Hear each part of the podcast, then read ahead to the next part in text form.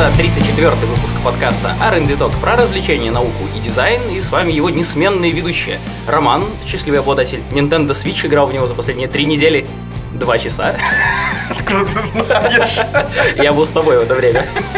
Я лежал на диване все в квартире.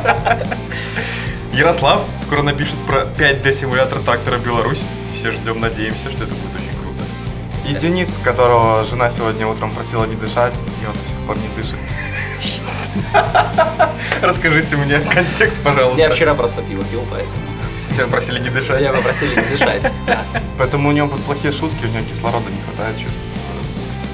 То-то я смотрю у тебя шутки. Все время не очень. Поехали.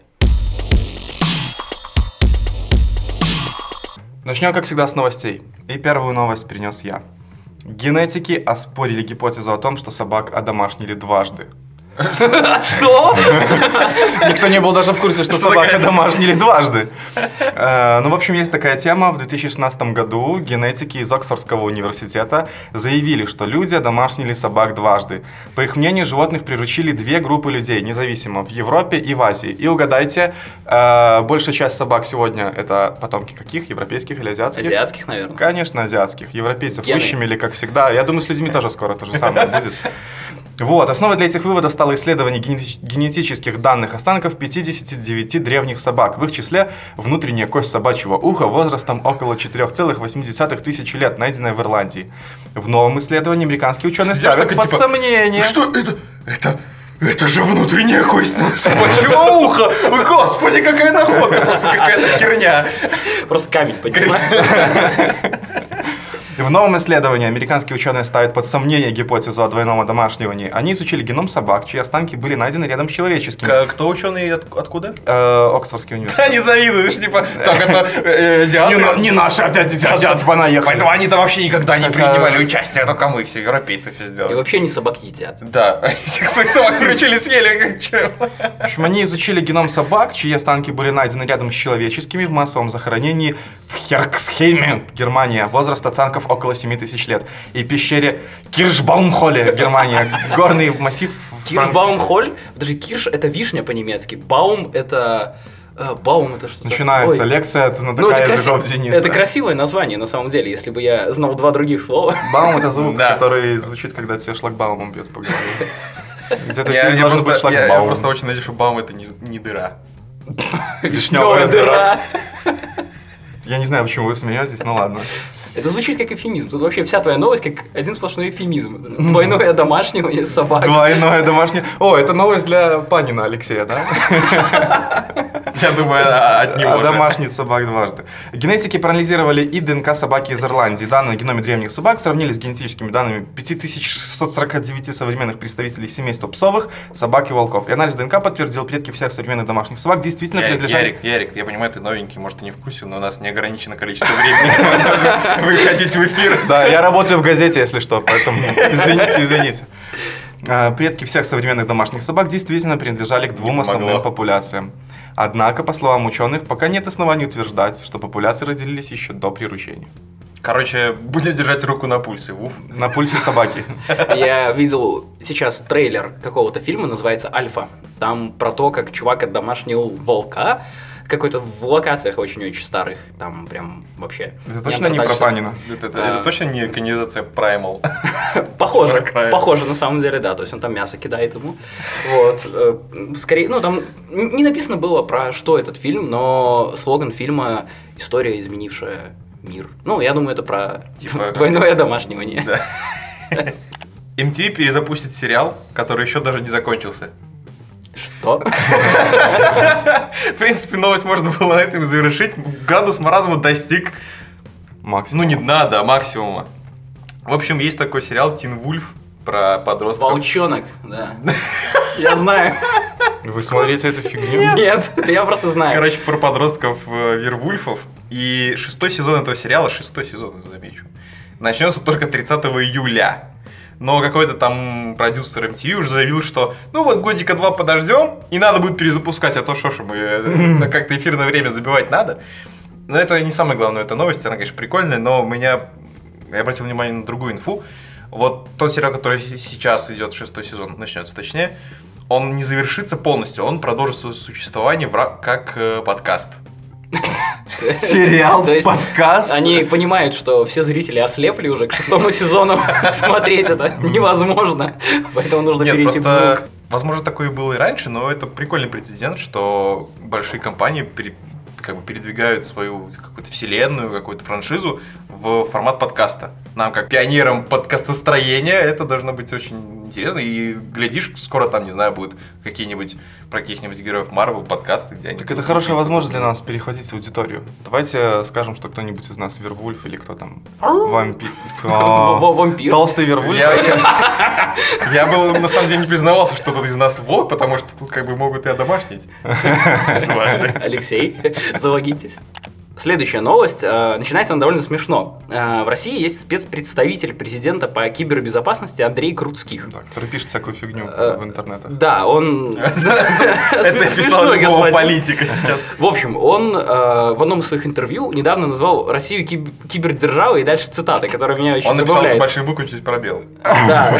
Красавчик, парень шарит. Смотри, цитата. То, как ищут нашего сотрудничества и взаимодействия, показывает, что мы боевой слон, киберслон, что мы действительно великая кибердержава, несмотря на многие недоделки в этой области.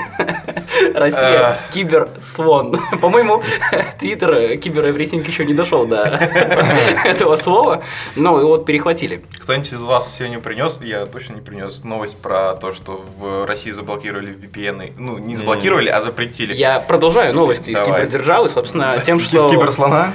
Да. Новости из киберслона от Дениса. Не, никто не понял. Денис там.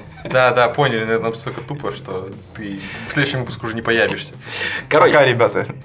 Госдума в третьем чтении единогласно, это было окончательное чтение, приняла два закона. Первый об ограничении анонимности в мессенджерах, второй о запрете использования VPN-сервисов и анонимайзеров. Первый вступит в силу 1 ноября, это закон о VPN, 1 ноября 2017 года. Суть в том, что ограничения будут налагаться на Яндекс и Google и другие поисковики, и их заставят удалять ссылки на Провайдеры ни при чем. Запрещенные сайты, ну, типа, провайдерам, да, плевать. Ну и плюс за использование VPN, не удаление этих ссылок и прочее, всем грозят штрафы, штрафы, штрафы и прочее. Но, 700 тысяч рублей. э, да, я, кстати, не знаю, сколько это в долларах. Жесть. Это много. Ну, это дофига. тысяч Это, 100 тысяч. это- нет, 10, 10 тысяч долларов. 100 тысяч. 10. Не, 10 тысяч баксов, это да. Не, с- 10, не стоит. 70 рублей это один эм, доллар. 10 тысяч баксов штраф? Ну, чё, каждый на тебя... В чем прикол? На тебя наложили штраф, а после этого будут другие взыскания. То есть вплоть до закрытия и прочее. Э, Закон, в общем, в нем есть дыра, о которой сейчас четко говорят. Он разрешает использовать э, VPN в коммерческих целях, но для экспертов, в общем, непонятно, как можно Мгм. будет использовать VPN в коммерческих целях. То есть, если у тебя бизнес построен на том, чтобы... Продаешь VPN, то Э, можно. Продаешь пиратские фильмы, которые ты, не знаю, там качаешь где-нибудь и прочее, используешь VPN, чтобы тебя не взяли за поличное, то... То можно. Да, То почему нет? Да, это коммерческие цели. Второй закон... Оправдан. И именно еще руку вот так ма- махнул, как Второй закон вступит в силу 1 января 2018 года, и суть будет в том, что мессенджеры должны будут идентифицировать всех своих пользователей по номеру телефона. То есть... э, Покажите мне месседжи, который не делает так сейчас. Эм, Они должны будут, видимо, еще сливать эту инфу. То есть они должны Нет, ну, будут по-любому. Открывать ее. Причем он затрагивает не все мессенджеры, только те, которые включили в реестр. То есть, допустим, Viber это не касается, но Telegram это касается. Потому что вайберы так читают. Нормально. В общем, владелец мессенджера должен будет заключить соглашение с оператором связи и прочее, прочее. Опять же, есть вопрос. У нас, в принципе, в Минске, в Беларуси, не знаю, как в остальных городах, но вообще, наверное, во всех. Сим-карту просто так не купишь. У нас в любом случае сим-карты продаются по паспорту. Нет, неправда. Неправда? Лайф продает. Лайф продает. Ну, мне кажется, в таком случае лайф рано или поздно ему прилетит от государства за продажу Это вот в. Польше, например, нужно обязательно, ты покупаешь сим-карту, нужно обязательно зарегистрировать на паспорт какой-то. Вот это 100%. Ну, такая же тема в России. Там много поставщиков услуг связи, которые продают свои карты вот просто на выходе из метро. То есть ты Мгм. покупаешь карточку и все, и ты можешь зарегистрироваться в там, Телеграме, э, где угодно.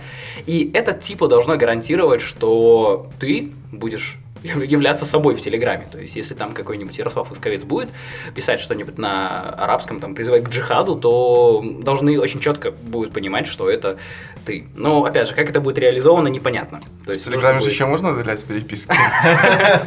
Самое время Секретный чатик это сделать. Э, Чатик R&D, надо все на арабском удалить. Я сегодня, когда читал новости про эти VPN, задумался, вот постепенно-постепенно наступает это вот киберпанковое будущее, где все будет темно, все контролируется, там пукнуть не может так, чтобы не узнала там корпорация или государство. Лучше бы, конечно, по корпорации, но не в нашей, короче, жизни. Мне вот интересно, все всякие произведения, фильмы и прочее, они рассказывают про чуваков, которые, знаешь, какие-то нашли лазейки, они так охеренно разбираются в системе, что могут, короче, в ней существовать. И это или хакеры, или они могут там кунг-фу знать, поэтому им пофигу, что за ними придет этот э, сват и прочая фигня. И вот я подумал, Сват? что мы с вами, Какой сват? Свидетель? Да. да. Что мы с вами будем делать, когда это наступит? Мы ж ни хера не умеем не разбираться в системах, не хакерить и по голове никому не можем Гуглить дать. будем. Ну, гуглить. мы запремся в студии и будем делать эфиры, знаешь, там. Так нас заблокируют. Но мы не ценили И свободу, мы не сможем согласен. пойти. Мы Да, не я ценили про это и свободу. говорю. Мы начнем, начнем выходить на VHS-кассетах. Да, разве что. Что-нибудь такое. Очередной выпуск R&D Talk хочешь? Такой рас- раскрываешь свое пальто, а там Моя следующая новость очень интересная, и я прочитаю ее почти целиком. А остальные были Обалдеть подводка. Ну, американские психологи показали, что направление взгляда мужчин и женщин отличается в зависимости от собственного и потенциального межличностного статуса наблюдаемого. Короче, ученые следили траектории похотливого и дружеского взгляда. Ништяк! Ну, вы знаете, да, очень много сейчас таких исследований про то, куда люди смотрят, э, на что в, перв- в первую очередь обращают внимание. Очень много рекламщики Часто, да, это касается сферы маркетинга, покупок и так далее. Ну, вот то же самое сделали с людьми. Тут говорится о том, что обычно направление взгляда при оценке потенциального приятеля или супруга, как считается, специфично и, кроме того, зависит от пола. Например, предполагается, что мужчины, глядя на возможного партнера, скорее обратят внимание на грудь, тогда как женщины, тадам, на ноги. Ребята, бреем ноги все просто поголовно. Я думаю, как раз таки. наоборот. Вместе с тем, наиболее значимой для визуального контакта частью тела, независимо от целей и половой принадлежности, по-видимому, является тадам, лицо. Да, ну, типа, да. Да. До сих пор экспериментально гендерные различия зрительной функции в контексте любовных и приятельских взаимодействий не изучались. Чтобы устранить этот пробел, специалисты из Канзасского университета и колледжа Уэлсли использовали eye-tracker. Участие в исследовании приняли 105 гетеросексуальных студентов в возрасте 18-30 лет. Как они нашли столько гетеросексуальных студентов? Более половины не состояли в отношениях. В двух сессиях они просмотрели 20 фотографий и затем ответили на 8 вопросов, оценив, насколько готовы сформировать человеком на изображении пару или дружбу. Стимулы с потенциальными товарищами включали в себя представителей обоих полов, люди на снимках сохраняли нейтральную позу, были одеты и видны, видны в полный рост. В общем, э, на этапе обработки данных авторы проверили, на какие части тела испытуемые смотрели в первую очередь, дольше и чаще. Результаты показали, что и мужчины, и женщины при оценке возможных друзей сперва останавливали взгляд на бедрах и ступнях, а романтических партнеров – голове, груди и талии. По аналогии, чаще и дольше добровольцы, без учета пола, удерживали внимание на ступнях и бедрах, когда рассматривали друзей, и голове или груди, когда рассматривали потенциальных супругов. Ну, я так понимаю, это связано, опять же, с тем, что мужчины, сами того не подозревая, все мы оцениваем репроду- репродуктивные, типа, возможности Мгм. женщины. То есть у нее это бедра, грудь, как раз бедра, да. грудь, там талия. Ну, точнее, не талия, а скорее живот, да. Ну, типа, да. Вот эти, как они назывались? Венеры эти. М- Мелоски. Не-не-не, статуи эти, такие А, старые-старые статуэточки. М, да, Их называли Венерами. Ну, когда эти, вот эти толстые. Да, толстые-толстые такие, да. их Венерами называли. Это эталон красоты того времени. Причем, в соответствии с прошлыми наблюдениями, мужчины в целом больше сосредотачивались на груди изображенных людей, а женщины на груди и голове. Примечательно также, что одинокие участники в среднем дольше разглядывали тело потенциальных партнеров, чем лицо. Женщины же, в общем, дольше смотрели на фотографии, чем мужчины, вне зависимости от целей. По словам авторов, частично полученные данные противоречат выводам, сделанным ранее, но там неинтересные выводы, поэтому даже не будем об этом рассказывать. Это на самом деле клевое исследование. Все, что связано с тем, как э, мы видим, Воспринимаем, хотя сами этого не знаем. Это, очень интересно. То есть вот не так давно были вот эти исследования, которые все-таки доказали, что баннерная слепота это действительно психологическая штука, которая в нас уже воспиталась, и от нее никуда не уйти. Что мы Я сегодня в, теме буду тоже рассказывать про всякие психологические штуки, которые касаются нашей темы. И вот когда я готовил этот материал, и вот сейчас, когда мы разговариваем, я понимаю, что вот, вот эта вот херня в голове, которую мы считаем просто венцом эволюции, она вообще ни хера не у руля. То есть на нее влияет настолько огромное количество каких-то Да. рандомных вещей, просто предпрограммированных там этих, э, по сути, Безусловно. безусловных рефлексов, да, что процент решений осознанных, ну, на самом деле, ничтожно мало. мал. Да. Лифт запустит свои беспилотные машины до конца года. Где? В Бостоне. Не повезло, вот, вот так надеялся до последней минуты. Что, в Барановиче? Да, как и со всеми предыдущими испытаниями всяких Уберов, Гуглов и прочей фигни, впереди, естественно, будет сидеть человек, который будет страховать водитель, который, если что, перехватит управление. В чем интерес именно беспилотных машин от лифта? Они от лифта, господи. Ну, Могилев лифт. Маша. Не, когда я до, до того, как я ни разу не склонял вслух, я не понимал, что лифт это как бы тот лифт. Я называю люфт. Еще хуже. Машины такие все люфтят какие-то. В общем, они разрабатывают не свою машину с нуля, которую будут выпускать на каких-то заводах и прочее. Они разрабатывают такую программную платформу, API, по сути, которая будут раздавать всем своим партнерам, и они могут строить свои машины на основе этого. То есть они, по сути, будут э, сотрудничать со всеми Android существующими. для машин, короче. Да, да, да, что-то такое. Со- Сотрудничать со существующими уже производителями и тем самым снимать с себя часть обязанностей и как бы партнерство и фигня. Отдал на аутсорс, короче, производство машин. Они, в принципе, и как бы этот автопилот тоже на аутсорс дали, потому что делают компании, которые не купили, и как бы вот и все. Еще один интересный факт. У машин, которые уже сейчас ездят по США с настоящими водителями, на них будут ставить датчики. И эти датчики будут собирать всю инфу по всем дорогам, по всем местностям, куда там, что там, где находится. И потом эту инфу будут передавать разработчикам, чтобы они ну, там нейросетями, не нейросетями, чем угодно, на основе нее обучали искусственный интеллект. То есть сейчас данные, по сути, собираются только, ну, вот то, что у нас есть стрит-мап, и там поездил, короче, поснимал там один автомобиль, Google Street Map и все. И надо на основе этого что-то там сделать. Данных для нейросети и прочих обучающих штук э, и просто крайне мало. Поэтому они, подождите, кто у нас ездит, кучу машин, поставили там пару камер на каждой. Это, Я так конечно, понимаю, они будут интенсивность движения да, да, да, да, да, да. Вообще, пешеходов. даже анализировать, как там в- себя ведет э, водитель в тех или иных ситуациях. Ну, то есть все ограничено только фантазией и вычислительными мощностями. И это, как надеются специалисты, продвинет э, вообще беспилотную технологию именно в городах и для такси существенно далеко. Поэтому не все так плохо в будущем. Мне казалось, что беспилотные технологии как раз в первую очередь для городов и нужны. Ну, Э, В в первую очередь, как э, прогнозируют, они применятся для этих для дальнобоев, которые нужно, по сути, по прямой по шоссе херачить. И мы даже обсуждали в каком-то выпуске, что это изменит индустрию просто пипец. То есть, во-первых, людей куча останется без работы, которые были водителями.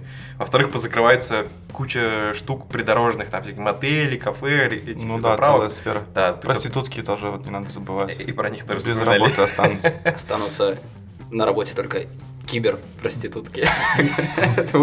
Заправщики такие. Я тебе сейчас Из-за этих адов мы сидим без работы. работы. Мужики жарим.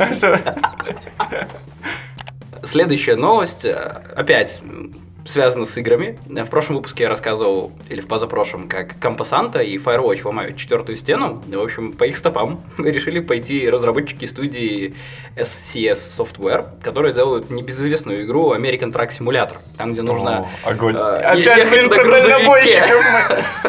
Ну, и ты просто, просто едешь. То есть, э, И они добавили проституток в игру. Они там были, по-моему. И там есть дополнение, по-моему, которое можно, типа, да, э, можно снять. Просто подъезжаешь такой к херово нарисованной модельке, тебя сворачивается игра, открывается понятный сайт. В общем, авторы симулятора внесут изменения в свою игру э, из-за реального оползня, который недавно произошел в районе Биксур на западном побережье США. Они закроют в игре дорогу, которая сейчас реально находится на ремонте и которая закрыта. Вопрос зачем? И да потому нельзя что ломают четвертую стену. А что еще делать-то?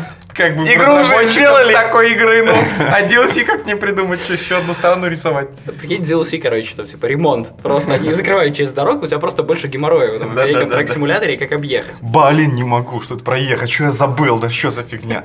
Назад развернулся. Да, и ты просто такой пишешь всем в чат, тем же, кто играет, типа, чуваки, закрыта дорога, там, остерегайтесь этих. В общем, движение на, на внутриигровой вот этой вот дороге планируют вернуть тогда же, когда расчистят реальную дорогу и там все починят. Если страйбаны вот эти играют в эту игру, то это будет лишним стимулом для них. Чем быстрее Виртуальный расчистят. реальный мир начали совмещаться, влиять друг на друга. На самом деле, вот это вот American Truck симулятор и вообще все эти симуляторы погрузчиков, American. э, чего угодно, нет, скорее с э, симулятором. симулятор, еще Да, я не понимаю, почему они до сих пор, ну, Живы? Живы, Да, да? потому ну, что Паник клево. Есть люди, играет. которые хотят побыть дально... которые всегда мечтал человек побыть дальнобойщиком. Приходишь Как ты из офиса сделать? и такой устал вообще, надо отдохнуть, садишься такой и 4 часа за баранкой. Так это прикольно. Едешь. Нет, ну Устал, я, приходишь я такой могу сказать, из офиса, устал, и такой два часа в шутер с Слойку, офигенно да. напряженным этим геймплеем, такой охренительно расслабляет. Но это мы обсудим сейчас. Насчет, насчет кстати, симуляторов я играл. Да прикольно, блин. Я, я тоже играл раньше. Были такие 18 стальных колес. такой Вот, был да. симулятор Когда классный. не играл, так В чем, в чем крутость? не понимали те, которые в это Ты просто едешь и созерцаешь, да, там все эти, как они там, пейзажи, да, там останавливаешься, заправляешь Почему я машину. спорил с Денисом, я сейчас не понял, короче. Это классно, это реально расслабляет, это А спокойно. Знаешь, те, кто еще делают себе такой сетап места, где они играют там с педалями, с рулем, у них не обычный руль, а такой, знаешь, сантиметров 50 такой Ну, естественно, таких не продается, они, знаешь, просто к нормальному обруч такой этот спортивный при- приматывают изолентой. Ёкарный бабай, Санек, жми! Типа, все, дорогая, я в рейд, да. и 10 часов, короче, топишь по дороге. Первое слово в заголовке следующей новости – математики. Ребята, угадайте, что сделали математики? А, Вычислили. Нет, Посчитали, нет, открыли. нет. Сократили. А сократили что? Зарплаты Кстати, математики это логично, да? Математики могут сокращать там, ну, все Ну, там, формулы, все такое. Нет, математики сократили очереди в женские туалеты. А, Математики из Генского университета показали, что совмещение уборных и увеличение количества унитазов может значительно сократить время ожидания в женские уборные. Ну, все на самом деле знают, что женские и мужские проблема, да. да, уборные Как очереди хорошо, всегда очень касается. разные. То есть ты не мужчина, не женщина? Тебя это касается, ты ходишь Он- он- быстро в он- туалет. Не, он нормально, он не дышит, зелень туалет не ходит. Да, да, Это да. тот самый известный биоробот. Он Первый ж- белорусский живет биоробот. э, как-то. Я забыл слово, ну ладно. Так вот, в общем, для математиков это была грандиозная задача вычислить, от каких факторов на самом деле это зависит. На самом деле говорят, что зависит больше всего от того, что у мужчин писсуары, да, и не нужно там заходить в писсуар, садиться на писсуар, хотя можно. А, Ты просто подходишь, делаешь свои дела и уходишь. А женщине нужно подойти, открыть кабинку, залезть в нее, закрыть кабинку. Ты рассказал, как будто бы это истребитель, знаешь. Это не очень сложно. то есть, Проверить все приборы. В общем, все эти факторы очень сильно сказываются на э, продолжительности Да, а потом выйти еще проверить, чтобы с лицом было все в порядке. Я сейчас скажу результат, не буду рассказывать про расчеты, потому что это немножко скучно. Кому интересна формула? По словам исследователей, максимально приравнять показатели позволило совмещение женского и мужского туалетов в один с 14 кабинками и 8 писсуарами. Вот Это идеальная формула, на самом Мгм. деле. Среднее время ожидания посетителей сократилось при этом до минимума – 1 минута 12 секунд. Для женщин значение составило 1 минуту 27 секунд, для мужчин – 58 секунд. Альтернативой, например, при недопустимости обустройства объединенных уборных по этическим или религиозным соображениям, мне интересно, где нет таких ограничений, да? Согласились вы бы зайти в туалет и быть там одновременно с девушками? Ну, в принципе, я думаю, Даже что это кабинки раздельные, Кабинки раздельные, а писсуары? Ну, а девушки писсуары не, не пользуются. А, ну, ну, это... ти- ти- типа... думаешь, поставить их дальше. Со, со спины будут оценивать, да? Ну. Отгородить их гипсокартоновой там. Ну, Так вот, альтернативой может стать следующая конфигурация. 8 писсуаров и 2 кабинки в мужском при меньшей площади и 12 кабинок в женском. Тогда время ожидания уменьшилось бы до 1 минуты 29 секунд. 39 секунд для мужчин и 2 минуты 18 секунд для У женщин. них, кстати, неплохие такие условия по размеру туалетов. Обычно я встречаю туалеты поменьше. Ладно, если в мужском есть одна кабинка. Вот. Э, Ну, редко две. Вот. Я, на самом деле, меня больше всего всегда волнует количество писсуаров. Как бы, ну, кабинки, по-моему, в мужском туалете Тебя не особо волнует количество писсуаров? Просто так, Я так, сегодня вот хожу эти 10. Пью-пью-пью. С с инспекцией просто по этим, по туалетам и считаю у них фарфоровые эти. Но это не худшее твое хобби, а еще ты подкаст пишешь. Перейдем к теме. Как мы вообще эту тему придумали? Недавно вышла бета Destiny 2. Сейчас многие обсуждают фильм Нолана «Дюнкерк». И все, все вот эти вот продукты массовой культуры, они так или иначе заострены на войне. То есть одно как историческое явление, второе как э, гипотетическая война с инопланетянами и защита Земли будущего от врагов будущего. И мы решили обсудить, почему вообще люди любят всю эту военную тематику. Играть в шутеры какое-то приносит удовольствие. Рассмотреть Почему? Зачем? психологическую составляющую этого всего, и Рома начнет. Я вижу, что он поднял бровь и грила, и думает, сейчас я скажу Ну, им. Сегодня шоу по Фрейду, мы будем в психологии разбираться. Почему мы играем легко. в шутеры? Да. Ну, Короче. Потому что автомат это, вы понимаете, фаллический символ Присаживайся. на автомат. вернемся к тому, что я упоминал уже в новости про то, что наш мозг нифига не у контроля, и все завязано, короче, на каких-то примитивных позывах наших. В общем, вычислил я такую штуку, называется, про- не процесс, а состояние. По-английски называется flow. То есть по-русски это поток, но звучит как-то ущербно, поэтому мы будем называть это flow. Раз рэперы называют это флоу, да. мы тоже Мы будем называть это. Yep, this is a flow, baby. Flow – это состояние, после которого люди обычно говорят, это было здорово, это было весело, это было клево. Это состояние абсолютного присутствия и счастья. Возникает при игре в азартные игры, в шахматы, э, при хайкинге и вообще при во многих-многих видах спорта. В том числе и м, м, киберспорта. Это когда мозг настолько погружен и сконцентрирован на, по сути, игре, ну, будем называть и спорт, и все это игрой, где есть какие-то правила, и нужно выполнять какие-то действия и принимать какие-то решения. Условия вхождения в это состояние несколько.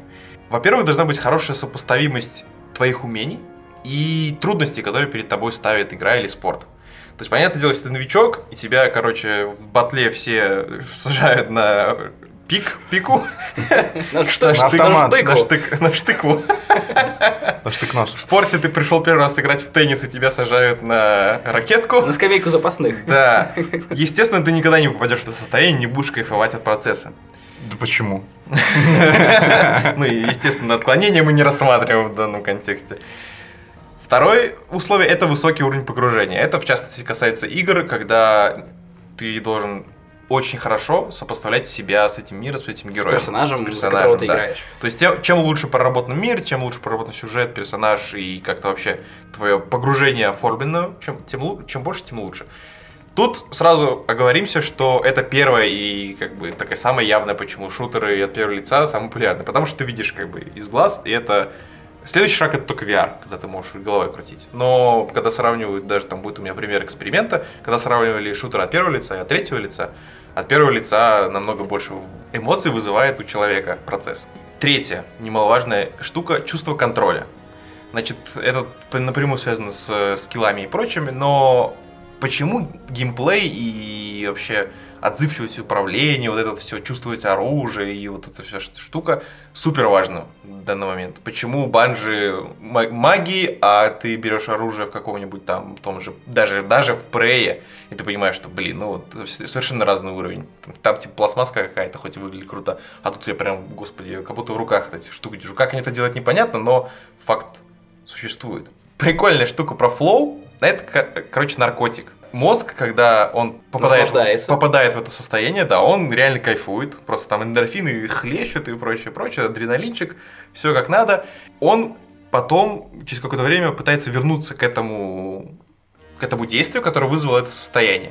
Поэтому, если вы там в спорте преодолеете там вот э, первую непосильную гору Пробежите новичка, полумарафон, вы обязательно захотите пробежать да, марафон. да, да, да. Ты вот смотрели этот Транспотинг 2? Там же чувак вместо наркоты подсел, короче, на... Не, не смотрел. Я тоже не смотрел. Но это э, я читал про, ну, в чем замут. Он, короче, от наркоты отказался и подсел на бег. Потому что бег, ты, когда у тебя уже тело натренировано, и у тебя не возникает проблем, у тебя скиллы есть и прочее, там, пересеченной местности и прочее, на дальней дистанции, какие-то... Ну, нам это не знакомо. Да. Да. О чем мы вообще говорим? Сидят вокруг микрофона. В общем, у тебя возникает не просто удовлетворение от того, что ты пробежал, у тебя реально зависимость химическая, у тебя мозг сам вырабатывает э, эндорфины, и ты кайфуешь от этого, так и в любом другом спорте. В том числе и в ваших дотках, в ваших Call of Duty, когда вы там навешиваете, это не, про- не потому, что эго играет, ну, как часть, но именно химически, типа, господи, как здорово-то это, потому что вспрыск эндорфина. Значит, про эксперимент. Провели, короче, посадили людей играть в Half-Life 2. Самый лучший эксперимент в мире просто, наверное. Может, там еще и заплатили за это? Наверняка, но эксперименты медицинские оплачиваются обычно. Хотя там, наверное, и эти волонтеров просто наби- набежал после шоколады из ближайшей средней школы. Те, у кого не тянет Half-Life 2. Значит, Half-Life не просто так выбрали, а это самый высокооцененный шутер В в истории. в истории, да. Значит, и замеряли следующие показатели. Э, Сокращение мышц пульс и дыхание. В чем заключался эксперимент? Они постепенно поднимали сложность. То есть прошел ты уровень на самом низком уровне сложности, прошел потом еще тот же уровень, на, не тот же, скорее всего, потому что будет уже, ты знаешь, следующий уровень на более высоком, более высоком, высоком. И замеряли, то есть у разных людей скилл был разный, и они понимали, когда вот человек по этим данным находился во флоу, он прям, прям там вот находился и просто кайфовал от происходящего, потому что когда новичкам давали на уровне сложности низком, они сразу, короче, начинали уже кайфовать от этого. Более ветеранам они, ну, то есть отстреливали, типа, ну, нету челленджа, то есть не чувствуешь, что это реальный мир. Вы повышали уровень сложности, они начали тоже там уже выдумывать стратегии и прочее. Тот же эксперимент, абсолютно такой же, провели к сессионам от третьего лица, Кейна Линч, по-моему, запускали, и стратегии какой-то. Вообще и близко не стояло, там супер мало количество людей попадало во флоу, и намного дольше это у них уходило времени. Значит, один из самых главных стимулов вот к этому состоянию – это чувство контроля и постоянная необходимость принимать решения. Мозг любит принимать решения, а игры ставят эту фигню на поток. Потому что в реальной жизни у нас, например, зачастую, ну, во-первых, это, конечно, разные решения, потому что есть решение на экзамене, где зависит, да или нет, ну, то есть пройдешь или нет, оно тебе стресс все это аннулирует.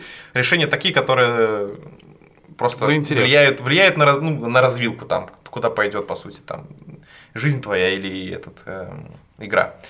Значит, игры ставят это, вот это принятие решения просто на конвейерный поток. Тебе надо принимать кучу решений в супер ограниченное количество времени. И это мозг разгоняет, и он, короче, любит эту штуку.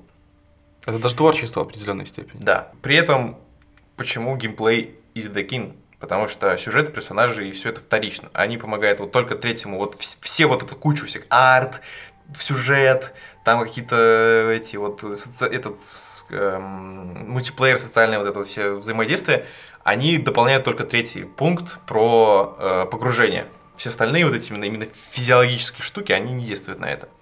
Поэтому с сюжетом офигенно геймплейная игра становится лучше, но офигенная сюжетная игра без геймплея скучное говно никому не надо. Лучше книжку почитать. Люди еще очень любят чувствовать, что все под контролем. Ну, опять же, возвращаемся к инстинктам и первобытному человеку. Это напрямую связано с выживанием. Когда ты чувствуешь, что все под контролем, ты осознаешь, что ты контролируешь свою жизнь, что тебе ничего не, там, не угрожает твоей жизни, ты, если что, можешь там защититься и прочее, ты спокоен, ты как бы, твой мозг спокоен, все клево.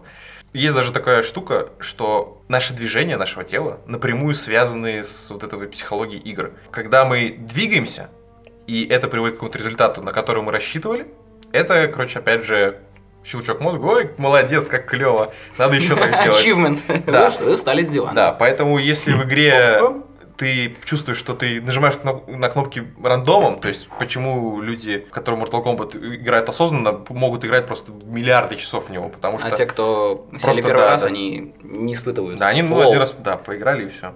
На самом деле, теория разрушается об меня. Давай. Uh, у меня есть два любимых шутера.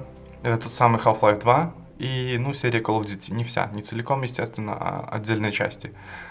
То, что ты сказал о сюжете, да, что типа сюжет не важен без э, геймплея. Для меня Call of Duty важна как раз-таки, да и Half-Life тоже важны в первую очередь сюжетом. Я проходил их ради сюжета и ради антуража самое большое удовольствие я получал не в моменты стрельбы и чего-то такого, а именно в момент каких-то сцен, да, но в Call of Duty это сделано круто, потому что там даже сцены, это не видео врезки, не видео вставки какие-то, и в, Half-Life то же самое, а это, ну, где ты... Ты принимаешь участие. Ну да, да шевелишь головой и что-то еще делаешь, хотя на самом деле не можешь принять никакого участия, ну, такого серьезного. Вот. Э, мне больше всего нравились моменты, когда ты просто можешь понаблюдать и видеть антураж, да, там знаменитая э, в первом Modern Warfare э, миссия в Чернобыле, да, но это же просто что-то невероятное, это шедевральная вещь. Или Half-Life, да, постапокалиптичный мир, связанные как, как раз-таки с первой частью, но при этом достаточно такой, ну, узнаваемый в каких-то аспектах. Это тоже прекрасно, интересно. И я проходил эти игры именно ради этого. Я не играю в шутеры просто ради того, чтобы пострелять. Я не получаю удовольствия от того, что э, играю лучше или хуже кого-то, да, там, ну, например, не получаю удовольствия, а не, не комплексую по поводу игры своей.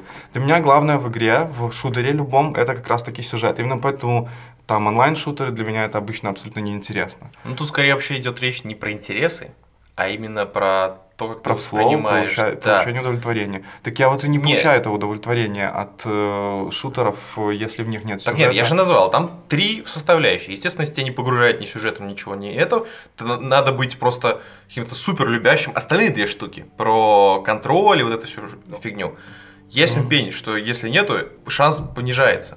Ну, просто я уточнил Ну, про для- соотношение. Для, меня это соотношение 5-5-90. Я уверен, Примерно что так. от людей это супер как зависит. реально. Я читал про такую штуку, что видеоигры, в принципе, их признают как произведение искусства. И как другие произведения искусства, а, мы любим какие-то вещи, какие-то больше, какие-то меньше. Допустим, если взять литературу, то я не испытываю flow, когда читаю женские романы или какую-нибудь Ну да. грязь подноготную. А, Но я при этом кайфую, когда читаю, там, условно, Лавкрафта, по какого-то, вот эти вот, э, что-то, что заставляет шевелиться волосы на спине. Вот. Я недавно шарился по сайту Галенкина. Только что пошарился там. Бургер. Короче, шарился по сайту Галенкина, э, искал, почему люди играют в игры, э, если в общем говорить. Сергей пишет, что, ну как пишет, он дает э, ссылку на статью и делает такое краткое ревью того, почему играют люди. По мнению Галенкина, ради ощущения прогресса, ради возможности принимать э, какие-то решения, это то, что ты сказал, и чтобы чувствовать свою пользу для коллектива. Почему я отчасти Это согласен. про мультиплеер, С этим, да, почему отчасти нет?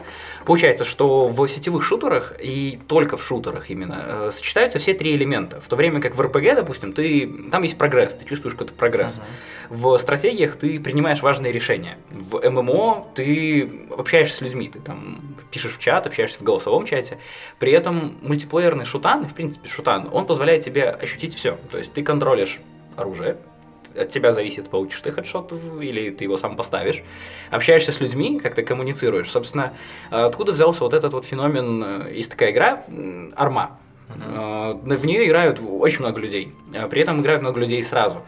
И есть э, очень много русскоязычных любителей армы, которые устраивают игры на Тушино. Они делают реконструкции реальных сражений. У них там в мультиплеере 120 человек, и они там штурм какого-нибудь э, города или там битва за какой-нибудь поселок. И они вплоть до того, что 6 часов сидят, у них есть рации настроенные на определенный канал внутри игры, у них есть командиры, у них есть определенные правила, по которым ты должен играть, ты там подчиняешься приказам, и они реально просто играют в войну таким вот образом. Читал исследования, связанные с тем, почему люди эм, любят вот это вот военные игры, почему вот этот flow возникает, ну, в Sims, когда ты играешь, наверное, flow может возникнуть, когда у тебя там родились Так. 6 детей, и ты такой, ой, я такой хороший отец. Но Дом, с- когда построил. да. С шутерами проще. Эм, Мало кто из нас стрелял из настоящего оружия. Еще меньше из нас, и, надеюсь, вообще никто из нас не будет участвовать в настоящих боевых действиях. Убивал людей. Да, то есть при этом... Да, то есть э, это та вещь, которую человек не сможет испытать, э, ну, не подпортив свою репутацию и не, как бы, не неся за это ответственности. То есть это так же, как ты не можешь э, бить битой проституток в GTA. Можешь, но в жизни это нельзя. Ты не Почему? можешь... Тут э, Ярик раскрывает свои жизненные принципы. Да. Почему нет? Из них же деньги вылетают. Как я, по-твоему, заработал на эти часы. Вот. И с шутерами это происходит, на самом деле, наиболее просто. Ты наиболее просто погружаешься в образ того персонажа, который стреляет, который держит в руках э, винтовку. Я слушал подкаст, замечательный подкаст, называется Psychology of Video Games. Там три доктора наук психологии обсуждали... Они вот эти вот три, Психолог... э, Это... как, как говорят в завтракасте, интернета. Э, Они обсуждали психологию видеоигр. О том, э, я послушал несколько выпусков, допустим, о том, почему люди, в принципе, любят э, видеоигры, и что было более интересно, я послушал, почему люди любят Wargame, вот этот вот.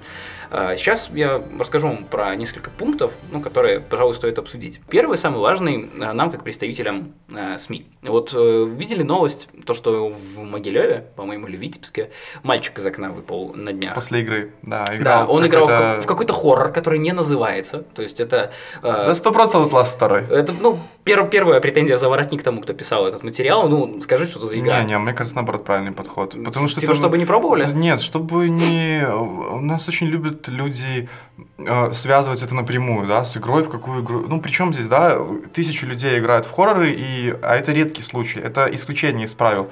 Поэтому считаю правильно не называть, потому что у нас люди начинают связывать это напрямую, да, и таким образом, ну... Ну, так они связали не с Outlast вторым, а с играми вообще. И твое мнение совпадает с мнением тех э, докторов, о которых мы говорим. В общем, э, в гостях у него были Крис Фергюсон, доктор Крис Фергюсон и до- доктор Патрик Марки. Они оба занимаются тем, что изучают а, видеоигры как э, с научной точки зрения. Ну, то есть психологию видеоигр, как люди играют, и они дали такой тезис, который надо обсудить. СМИ очень часто ангажируют э, людей по поводу того, что игры причиняют вред, особенно вот эти варгеймы. А, то есть, э, с чем я согласен с Яриком? Не указывать, какая игра, она не позволяет думать плохо об этой игре. То есть, ну, там парень, он хотел выбежать из квартиры, квартира, он запер себя как-то, и ему осталось только в Мать окно. ушла и заперла его. по-моему. Он не справился, да, с дверью. Да, он не смог и- открыть изнутри и вышел в окно. Вот, и в СМИ информация чаще всего Это мы сейчас, подается. подожди, мы сейчас концовку Игры престолов прошлого сезона обсуждаем или что?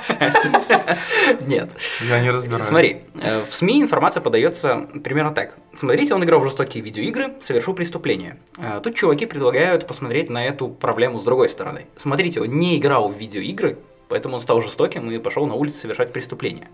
То есть они предлагают взглянуть на вот эту позицию с другой стороны. В том, что Wargame позволяет выплеснуть эмоции, которые ты бы мог выплеснуть на своего младшего брата, на еще кого-нибудь, Я, на я- собаку. я знаю, когда люди вполне с большим успехом сочетают то и то. Выплескивают и в варгейме, и на, на своего младшего брата, который пытается тоже поиграть в варгейм немножко. У тебя есть старший брат? Нет, нету. У меня нету Я братьев и как-то, сестер. не помню когда, довольно давно, пару лет назад, еще в универе учился, был какой-то период, там, несколько недель, что-то, короче, все херово было. Ну, прям очень херово, все- всех ненавидел, просто жесть. Я каждый вечер приходил и запускал Dishonored, который уже пройден был, и проходил его просто наиболее жестоким. Я убивал там всех. Такой, о, служаночка, иди сюда, и просто такой... все, полегчало. Это, собственно, Реально. становится легче? Да. А, Следующий, ну, как бы пункт, который они говорят, а, ученые, в принципе, не раз уже занимались исследованием того, являются ли видеоигры жестокими. И Вообще они исследуют это с 90-х годов. То есть это у нас в Беларуси нету таких исследований, но вообще в мире они довольно популярны. И большинство... Все хотят исследовать видеоигры, чтобы Да. было оправдание. Профессор видеоигр, да. Что делаешь? Исследую видеоигры. 8 часов в день. Пикни Ханзо. Короче, и они, исследования проводятся с 90-х годов. То есть, когда появились вот первые 3D-шутаны, в частности, когда был Wolfenstein 3D, то есть уже тогда начали появляться статьи о том, что ну нельзя так, ну это прям срывает крышу людям. И получается, что большинство возрастных исследователей сводится, сводят свои мнения к тому, что видеоигры, э, шутеры влияют на рост жестокости в населении, скажем, то, что их исследуемые становятся более жестокими. Другой вопрос в том, что 65% молодых исследователей сводится к тому, что видеоигры не влияют на то, с Господи, какими... какой же байс. В общем, и это вот получается конфликт поколений. Да потому что большинство молодых исследователей, которые росли Я так вообще видеоиграми... смотрю, что исследователи такие, типа, немножко подосрали сами себе. Они не, ну, как бы не договорились, и немножко все поняли, что они относятся крайне субъективно к своим этим Да, то исследованиям. есть те, кто росли в эпоху, когда видеоигр не было, были игровые автоматы, скажем так, для них э, объективно, ка- кажется объективным, что видеоигры плохо влияют. Для тех, кто рос с видеоиграми вот рука об руку, то есть я сколько себя помню, ну, видеоигры уже, уже были. То есть у меня там, когда появился первый компьютер, я, собственно, на нем уже во что-то осмысленное играл. То есть не в пиксель какой-то летающий, а что-то там было более-менее... Вспомним, Казаки одна из первых игр была. Это, конечно, не экшен, но это все, все равно варгейм. Вот. Было очень приятно. Игра про геноцид! Да, типа того. Читерил с первого дня своей игры. Иначе не получалось. Следующая вещь, которую они как делают как посыл, как тезис, то, что атмосфера в колледже или любом другом коллективе, полном молодых людей, соответственно, гормонов, соответственно, каких-то эмоций, она более враждебная, нежели атмосфера видеоигр. Ты приходишь в армию, допустим, где много молодых мужчин, да, и понятно, что все стараются бороться за лидерство какое-то. Подспудно, даже если ты не хочешь это специально делать. Вот, или в колледже, или в универе. Какое лидерство? Там есть прапор бешеный. Ну, вот типа, Вот тебе лидерство. кто будет ближе к прапору. Вот, то есть, кто будет все, Кто Дёня, Слаще. Дёня, не надо свои фантазии транслировать тот, кто на- будет все, все масло белый свет. собирать утром. В общем, я с ними соглашаюсь по этому поводу, то, что университет может сделаться более жестоким, чем игра, в которую ты не выходишь за ее пределы. То есть ты приходишь, играешь в нее дома и там убиваешь служанок, но в университете или в школе тебе реально Служанок надо нет. бороться. Но пару преподов я завалить хотел на третьем курсе. Ты? В плане Да. горячих или в плане... В плане слишком холодных ко мне. Я солидарен с тобой, у меня тоже бывали мысли. Следующая вещь, про которую я хотел рассказать, есть прикольный термин, я услышал впервые, называется Midnight Basketball Effect. Э, Эффект полуночного баскетбола. Э, Для чего трансляции вот этих баскетбольных матчей делают вечером? Для Ну, того, чтобы- потому что люди могут прийти на матч после работы. А, нет, посмотреть. именно телевизионные трансляции. Ну, типа, потому что в прямом эфире. В прямом эфире, чтобы посмотреть можно когда было. это не прямой эфир. В смысле? А, ну, в общем, смотри, это сделано для того, почему именно поздно вечером, а, чтобы отчасти убрать людей с улиц, чтобы их увлечение, то есть, допустим, те, кто интересуется баскетболом, те, кто любит что-то, Нет, Дяня, я сидели тебе перед другую тайну. Если Ну. ты поставишь футбольный, баскетбольный, какой угодно матч на 12 часов дня в той стране, в которой Нет, он проходит, подожди. то на него придет мало Так, людей, а, мало за- посмотрит. Нет, смотри, есть такое явление, как э, запись, то есть не прямой эфир. Баскетбол, всякие Ну, крутые есть. матчи это в когда, записи и Это прочее. когда очень крутой матч, и нет возможности показать его онлайн. Вот, и считается, что всякие рейтинговые довольно-таки передачи, э, я не говорю там, ну, сериалы в том числе, которые новые выходят, их ставят в такое время, чтобы как можно больше людей собрать в телевизоров. То есть это не только повод заработать денег, то, что люди у телеков собрались. Ну, это как так я, я не понял, так, ну так вот ради того, чтобы было больше прайм-тайм, а не прайм-тайм, именно позднее время. Я не говорю про, про 6 часов, это 10-11 часов. Считается, прайм-тайм что... это 6 часов, по-моему, как раз таки. Прайм-тайм с 6 часов начинается, да, и до 9. Это когда люди приходят домой, ужинают и все такое. И А, зрят телек. Да. Блин, это как А он как говорит о более фигня. позднем промежутке от 9 Ну до смотри, смотри, 15. ты приходишь в 6, приходишь домой, там что-то надо переодеться, поужинать, бла-бла-бла, когда телек смотреть. Телек ты смотришь, ты уже Да, поел, когда ты ужинаешь. 8 и дальше. Не-не, когда, когда ты ты- ужинаешь параллельно с остальными делами, обычно люди этим занимаются. В частности, фоновое смотрение никто Ну, не Просто если ты поставишь там, например, сериал 8, то есть шанс, что люди там еще, например, не вернулись домой, не поужинали, бла Если в 10, 100 пудов все дома. Вот. И есть поэтому вот это вот явление, которое называется Midnight Basketball Effect. Это не обязательно баскетбол. Это, в принципе, Я- я всё- я шоу пытаюсь, и прочее. Смотри, возвращаясь... Я Играм. более чем уверен, что у этих продюсеров, когда они ставят на 10 часов, нету в Смотри, уме, подожди, что вот подожди. чтобы людей с улицы убрать, Убрать. чтобы, Стой. не дай бог, не поранились. Чуваки приводят статистику. Как только выходит э, новая игра, новый фильм, Статистика только есть Порнхаба падает. пре- премьера сериала, ну, во-первых, да, статистика Порнхаба падает, во-вторых, наблюдается гораздо меньше преступлений, чем обычно, в среднем в полтора-два раза. Считай, Есть чем заняться. Вот, да, ты можешь играть или смотреть фильм какой-то. И они объясняют этот эффект тем, что если было бы, ну, условно, больше каких-то игр, да, чтобы они покрывали большее количество населения, то есть, чтобы чаще выходили... все сидели бы, играли. все, все все- сидели бы и шпилили, а они, И короче, резали горло там, допустим, на улице и прочее. Но это просто забавное явление, я не знаю, как оно Слушай, а потом ты хочешь купить себе, ты хочешь купить себе игрулю, а денег у тебя на нее нет. Но ты очень хочешь купить игрулю. И знаешь, что у людей на улице Да. есть эти деньги, чтобы мамы купить игрулю. попроси. Нет мамы, мама А сидит. людей на улице тоже нет денег, чтобы купить игру. Потому что люди на улице в это время... Играют в игры. те- да, у кого хватило, не работают. дома, а у кого нету, все вышли и начали называется резать друг друга. отбор. То есть останется один такой. Какой-то игровой апокалипсис. В общем, Выжили только геймеры. Следующая штука. Э, з- з- Закончу пару мыслей. Так вот, официально как болезни игровой зависимости нет. От э, видеоигр конкретно. И поэтому они предлагают как бы расценивать видеоигры просто как очередной способ расслабиться. То есть, э, Просто реально. Ну, это вот э, все, все, все вот эти вот штуки просто можно сразу прекращать, когда идет. Ты можешь просто привести в сравнение книги, радио и телек. Та же хреновая история, что под- появляется Что какое-то новое осо- медиа. Вопрос в том, что особенного в играх. Да, Что все, все, такими все, все как- как- эти э, начинают, э, кто постарше начинает, «А, что это наш, раньше телек смотрели, а сейчас они что-то шпилят там. Начинается в, в наше время еще хуже. Начинается гребаное лобби телевизионных компаний и прочее, которые все под- под- под- подкидывают угля во все это говно. Потому что, блин, э, какая-нибудь там какой-нибудь телеканал теряет деньги, потому что Netflix выходит, ну, там, не знаю, новый сериал сразу, и они, короче, пытаются сказать, что у Netflix приходят плохие сериалы, и они влияют плохо на молодежь. с другой стороны, в этом У мире... HBO супер популярный из-за, из-за своей игры престолов, и все хотят им поднасрать, когда, когда они вып- там, анонсировали сериал с альтернативной историей про то, что не отменили рабство в Америке. Он такой, такой шторм говна поднялся, и кто его думал накинул? Подытоживая тему, Видны эти вот ручонки других каналов.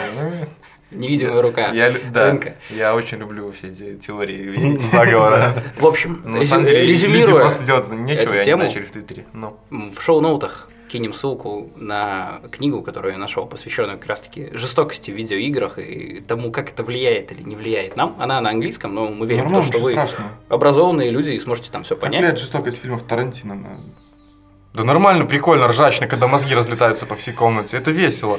Потому что ты знаешь, что это мозги не настоящие. Хуже, когда ты видишь это в реальной жизни. Но любого умного такого человека, я думаю, что не, не должно цеплять никак жестокость в видеоиграх, да? Это нормально. Когда кто-то кого-то убивает, это нормально. Это случается. А Вот сейчас из контекста вырезать, да? Да, короче. Монолог. Да. э, Destiny 2 я ж поиграл. Могу пару вернуться к моим словам и рассказать про Destiny 2, почему мне бета не зашла, я запустил один раз всего. Хотя, несмотря на то, что там, как бы я попробовал только один класс, я попробовал только Варлока, не попробовал остальных, мне не хочется туда возвращаться по одной простой причине. Вот как раз таки я сейчас и Ярик обрадую тем, что под- под- поддержу и подтвер- подтвержу его слова. А, Значит, почему мне нравилась Destiny 1, несмотря, точнее даже не, не смотря, а из-за того, что они просрали, по сути, сюжет в первой части, его не было там, это надо было ходить на сайт читать карточки, и все было очень схематично, вся херня творилась у тебя в голове. Просто ты придумывал этот мир для себя сам. Ты, Мгм. короче, ты был богом этого мира, потому что ты создал его у себя в голове. У тебя дали просто какой-то фундамент, ты на него настроил замки, какие тебе в душе угодно. Потом начались всякие Taken King, вот это все. Activision подключилось, давайте кинца туда намылим. И я уже ни хера не чувствовал то же самое, что первый ванил э, Destiny. Как бы ганплей и прочая фигня Мгм. остались, конечно, но вот это вот отнялись временем. Со второй Destiny ничего хуже, там сразу навалят, короче, тебе роликов, все будут разжевывать, никакой простора для каких-то загадок и тайн, по сути, ну, будут, но редко. Ну, такие, знаешь, типа, искусственные. Вот мы тут себе положили квест, реши его, короче. Это первый пункт. Второй пункт, что в бете нельзя создать своего героя.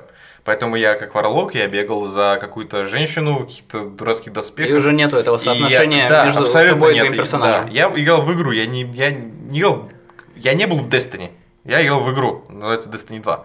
Поэтому я очень надеюсь, что отношение и восприятие будет другое, когда я ну, когда скачается Destiny 2 и запустится в Сам сентябре, вы- выберешь я создам такого шейдеры. же, я создам такого же Awoken, как у меня был, и им Буду продолжит, да, и вот, вот моя история продолжится, и тогда, я- мне кажется, я даже уверен, что будет намного больше связь, потому что, во-первых, ты понимаешь, что бета, что-то там не творил, ты просто посмотрел, ну, графон такой же, корабли прикольные, оружие нормальное, там что-то по, по ганплею поизменялось. Зачем сделали бету? Понятно, чтобы как бы баланс отстроить, потому что его там нету. Различия в геймплее тоже можно ней проследить. Но если вы в Destiny играли, как я, вот потому что это была ваша история, как бы вы там спасали планету, то лучше, короче, подождите реально целиком игру, потому что... В общем, реально получился такой сентиментальный разговор. У нас каждый рассказал о своих больных местах в шутерах. Кто что любит, кто у кого... Да, да, получился такой... э, встреча таких девочек на шалаше на дереве. Только мальчиков где-то в землянке про шутеры. Да, да, да. Дюнкерк. Ты посмотрел Дюнкерк? Я нет, я почитал мы немножко про. Дюнкерк. И что скажете? Нормально. Я видел такой классный прикол про то, что кто-то написал, типа, не рассказана роль СССР, типа, в этом фильме. Это ж- это ж- это ж 30 там какой-то, еще год, не было Сороковой, СССР. Сороковой, да. сороковой год. Так прикол, там и написали, вот видел там немецкие самолеты? Они летали на советском топливе, и летчики были получены в СССР. Вот, короче, роль разжевана. Как тебе? Мне понравилось, но исключительно из одного момента. То есть Нолан, конечно, просто мастер в том плане, что он на пустом месте придумал какую-то замануху и снял, по сути, еще одно начало. В чем прикол, я тебе объясню, это не спойлер, это как бы так фильм построен. Он путает, короче, в сюжетные... Есть три сюжетные линии, Мгм. и они показываются... Не хронологически. Не Я хронологически. читал минимально море, суша и небо. Да, да. И они, короче, вот так вот переплетены, пере- перемешаны. И я это, когда смотрел, сравнивал с тем, что ощущение похоже, что ты игру играешь. То есть у тебя как бы есть визуальный ряд, Несколько разных история, точек. Да, но у тебя есть геймплей. Ты сидишь и такой, так, и в голове вот эти вот взаимосвязи, откуда что пошло и как персонажи оказались там с неба на земле и потом на море, связываешь. И это делает фильм интересным, потому что там в основном, ну, как бы в остальном там нету диалогов, там как бы напряженные моменты есть, там прочее, но это... Это игра с самим собой, я понял. Да, да, то есть реально ф- игровой такой фильм получился не, ну, не в стандартном понимании игрового фильма, то есть это, блин, не То есть форсаж. и- игровой, как построенный на игре. Да, то ты должен мозгами шевелить. Фильм с Хансом Циммером не может быть плохим. Он опять, конечно, выдает такие, что ты вот в моменты... В Дюнкерке абсолютно прекрасная картинка, Да. очень клевая музыка. Мне очень нравится вот это вот повествование запутанное. То есть Мгм. мне очень круто было, я- когда эти три самолета, три э, спидфайра пролетают, я вижу с одного ракурса, с ракурса Да. спидфайра, потом я вижу С с ракурса того, как э, они пролетают над кораблем. Вот, с другого ракурса. С ракурса иного. В общем, э, ну, все говорят, Нолан гений. Нет, ну, он снял хорошее кино. Ну, он просто как бы могет. Ну, Нормально, это когда вот что Нолан это такой современный Кубрик, который снимает и не тупое кино, но и при этом которое остается массовым, которое может посмотреть каждый. Я бы не сказал, что. Дюнкерк это хоть маломальски интеллектуальное кино. Оно красивое. Не-не, оно интеллектуальное в плане тематики своей, да, Да. но я думаю, что исторично в определенной степени. Оно офигенно. Там пару сцен, опять же, это не спойлер, потому что это исторические факты. Это было. Я еще не читал, я, еще мы не проходили в школе историю, вы спойлерите. Короче, там чуваки делали Блин, пирс. если бы реально эти молодое поколение это говорило. Да, да, бы спасение человечества. Там чуваки делали пирс из автомобилей. Они их э, загоняли в воду, сколачивали между собой. И там был один ракурс, реально такой, как фотка вот этого Не вот пирс, только пирса. скорее амол. А, Мол, Мол, да, то есть они делали уходящий такой в море, и там некоторые ракурсы прям вообще вот эти вот как исторические фотки, хроника, прям клево. Вот. Ну, фильм хороший, посмотрите, обязательно. Ну, с хорошим звуком. Там зву- звук важнее, чем все Я что остальное. еще, когда смотрел... Может даже без изображения. Без изображения. Я когда еще смотрел, не осознал, и потом вот прочитал где-то там, в интернетах этих ваших, а, такой момент, что там нету противника. Там А, за весь да, фильм да, нету да. ни одного немца. В самом конце Я тоже такой Ты не видишь ни одного немца, какие-то Да. силуэты. Это может даже не немцы, потому что французы пришли. Отступают. Но в любом случае, Может эльфы вообще? Хоббиты. Орки. Орки, да. Но, но да, но э, постановкой, вот этим напряжением и реакцией героев ты понимаешь, что там, короче, реально вот со всех сторон обложили. И жопа. даже я читал, что типа персонажи не особо прописаны, но это сделано умышленно, чтобы типа Персонажи не превращать, не превращать фильм в историю конкретных людей, Да, а да, показать, да. что это типа Кроме Харди, мне очень понравился Харди в роли летчика. Он играет глазами, он такой прям... Харди в этой роли великолепен. Да, он, не, он, в принципе, великолепен. А еще я очень люблю спидфайры. Еще лучшие в мире и самолеты. свою жену. И жену. Харди, Спитфайры и жену. Apple Sony Я, про- я простой человек, да. Мне нужна немножко пепперони, внимание со стороны жены, со стороны друзей, Харди на спидфайре. С темой сегодня все, перейдем к дизайну. Начнем говорить про дизайн. Расскажу очень такую небольшую, это и не новость, но это скорее сервис, которым вы можете воспользоваться. Тома Песке, космонавт Европейского космического агентства, сделал Google панорамы МКС. М. И вы теперь можете побродить так же, как по улицам Дюнкерка и прочее по МКС. Посмотреть, как у них там что закреплено, как хранятся скафандры, и, И в окошко понять, что даже посмотреть. современная космическая техника выглядит как бабушатник какой-то. Да, Ворвались собой. Хреновая съемная квартира. Очень плохо. Какого-то любителя металла. там, там красиво выглядит. Э, Просто прикольно еще описано, в чем была сложность фотографировать в состоянии невесомости, когда ты делаешь вот эту панораму Google Street View. У меня есть одна фотография. И Там, не там же как бы гироскоп же нужен. Да. И ты просто в воздухе подвешен, поэтому он фотографировал, но уже на земле склеивали специалисты эти фотографии в панорамы. Ссылку мы оставим в шоу-ноутах, посмотрите, там прикольно.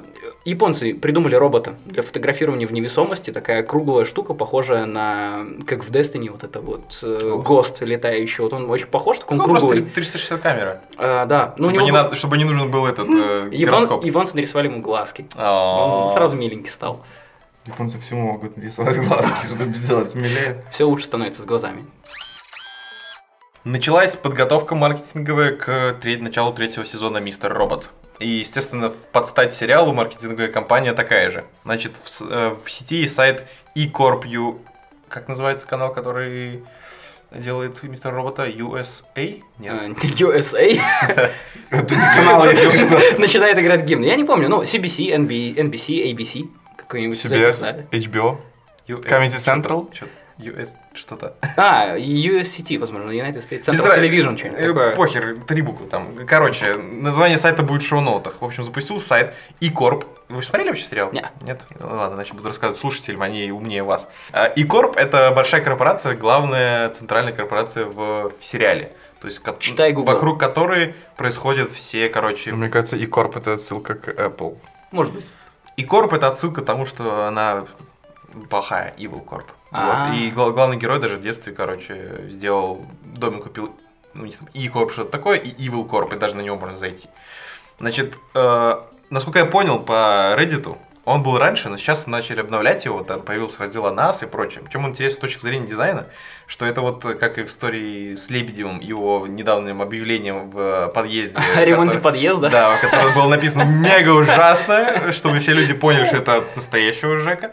А, Значит, тут то же самое. То есть сайт сделан просто вот как любой сайт Ну. огромной компании, которая не умеет, короче, ну, сейчас уже не так, но раньше там эти... а, Куча ко- мелких шрифтов. Которые... Не-не-не, там просто супер, супер просто, супер, короче, без фантазий, с токовыми фотками, здоровающихся за руку людей, там, типа, на главное, там, типа, мы это, поддерживаем вас, и показан как ка- какой-то, типа, чувак, видна только рука, и он протягивает руку этому скалолазу, типа, помогает. Просто, ну, метафоры на уровне пятого класса Кла- средней школы. Классика Шаттерстока. Да. Короче, сайт для галочки, знаешь. Вот. И там рекламируют eCoin, это э, криптовалюта в мире игры, которая... В мире нач- фильма. В мире фильма, да, Ага. извиняюсь. которая Сериала. начала... э, Эта компания блядь, продвигает в связи с событиями сериала. Надо, короче, смотреть. Еще там какая-то рекламка появилась. Барбекю красная тачка.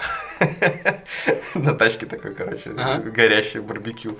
И есть форма логина типа зайти как э, пользователь. И открывается, и там реально можно куда-то зайти. И в чем прикол? То есть, обожаю такие вот, знаешь, э, запрятанные всякие штуки. Я постараюсь не забыть, и надеюсь, что так и будет, через две недели, когда люди, короче, на Reddit, которым делают нехер, которые разгадывают все эти вот тайные загадки, подберут пароли, там, Ага. найдут всякие там пасхалки и прочее, мы вам расскажем, что в итоге там засекретили. Это же вот эти ARG, это которые игры в э, реальности. Да, То да, есть да. это то, то, как э, недавно Radiohead свой альбом там, короче, начали тизерить на кассете какой-то, ее нужно было прогнать через дешифратор, чтобы там, ну там, короче, все очень Да, хитро. всякие. Прикольно. Старайся не забыть. На этом сегодня все. Спасибо, что слушали наш подкаст. Подписывайтесь на наш Твиттер, SoundCloud, который, надеюсь, не там. закроют. А, Ну, между тем у нас есть iTunes, что более важно. Подписывайтесь в iTunes, пишите нам письма, мы будем рады слышать. Рассказывайте, Ваше что, мнение, вам, да. что вам нравится в шутерах, что вам не нравится в шутерах. С вами был Роман. Ярослав. Денис, оставайтесь хорошими. Пока.